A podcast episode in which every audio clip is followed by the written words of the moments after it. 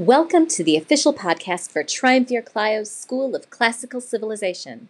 I'm Beth, aka Triumvir Clio. Hello again. Welcome back. I hope you're well. I had a snow day yesterday as I'm writing this. It was a lovely surprise because the snow day was called for all of my colleagues in Rhode Island, so I was able to enjoy the day off without having to shovel. Of course, the current forecast here is for 9 to 6 inches, so I might need to use a vacation day to clear out if that comes to pass. There are advantages and disadvantages to being a remote worker. But this podcast isn't about snow, or not usually at least. No, this is a podcast about humanism in the ancient Mediterranean world, and today we are covering Book 3, Chapter 2 of the Bibliotheca. In the last chap- chapter, we got the story of the birth of the Minotaur, but then we're told the rest of that was a story for another day. And today is not that day. Today, we cover a different line of Minos's descendants. As a reminder, I'm using the freely available Frazer translation. Catreus, one of Minos's sons, has three daughters and one son. Catreus goes to the oracle, which, you know, is always a bad idea, and the oracle says that one of his children will kill him.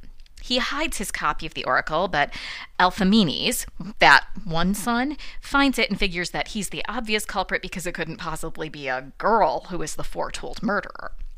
So he and one of his sisters, a run away and settle in Rhodes. At the top of a mountain there, he builds an altar to Zeus, and all is good for a bit, until Hermes shows up. He sets his sights on Apemosyne, and she tries to escape, and at first she succeeds. She is fast. So Hermes lays a trap for her, or may- maybe I should say a tarp. He lays some fresh hides on the path so that she slips the next time she tries to run away, and then he rapes her. Because the gods suck. And Althaemenes, of course, blames Apemosyne for this when she tells him about it, and he kicks her to death because Althaemenes sucks too, and so does patriarchy. Meanwhile, back on Crete, Catreus gives his other two daughters to Nauplius to marry off in foreign lands. Aerope marries Pleisthenes and becomes mother to Agamemnon and Menelaus, and yes, that's a different name than Atreus who we're familiar with as being the father of Agamemnon and Menelaus.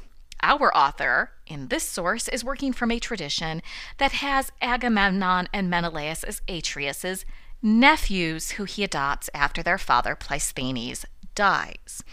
Greek mythology is fun, isn't it? so confusing.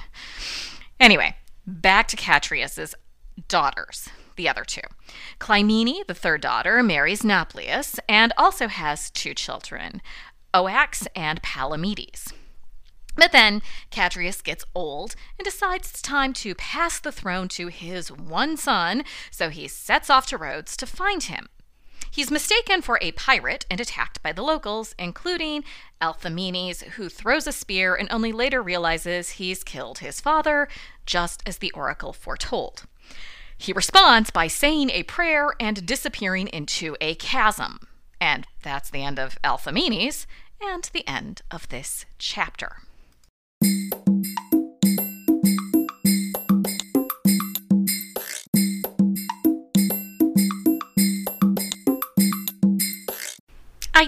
Do wish that I knew ancient Greek or maybe it was working from a more recent translation than Frazer's, which is old enough to be in the public domain, but that also means I can freely quote from it. Uh, so here's why I wish I could look at the original material. And Catreus gave Aerope and Clymene to Nauplius to sell into foreign lands, and of these two Aerope became the wife of Pleisthenes, who begat Agamemnon and Menelaus, and Clymene became the wife of Nauplius, who became the father of Oeax and Palamedes. That first part. He gave his daughters to be sold into foreign lands. Now, in my summary, I chose to interpret that as that diplomatic use of marriage as a way to strengthen relationships between two countries because that makes sense. These are all members of the royal family on Crete. But the way that first part is translated makes it sound like Catreus doesn't know where he's sending his daughters. This source is just so frustrating because the author glosses over the details, and this is one of those places that more details would be helpful. Even details from the male perspective we get in all of these ancient sources would be helpful. I mean, sure, I'd really love to know what Aerope and Clymene think of how they become wives. I'd definitely love to know the rest of Aerope's story and how she fits into the larger story of the Atreides.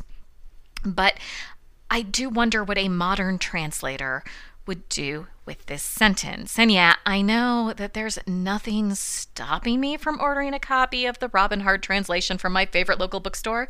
This is a bookstore. And maybe I will. Who knows?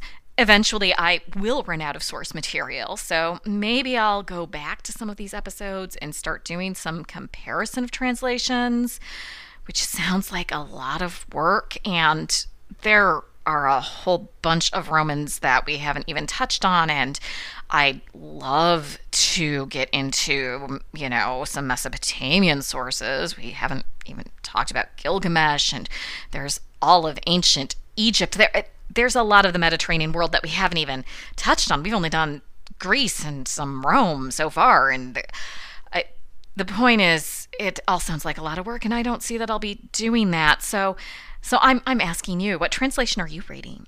And if you aren't re- reading the Frazer, how how is yours different? Is it better? Worse? Uh, it's possible.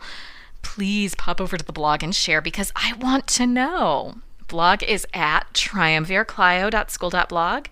The URL and maybe a link are in the show notes.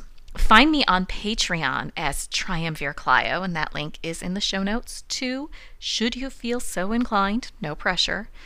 In the next episode, we'll cover Seneca's Phoenissae, or the Phoenician women. Talk to you then. You can join the discussion of this and everything covered in this podcast by following the link in my show notes. And if you're enjoying what you've heard so far, please consider supporting the show with a monthly donation of your choosing, just like public radio. And please also consider giving a five star review on your podcatcher of choice so that more people can discover the fun that is Triumvir Clio's School of Classical Civilization.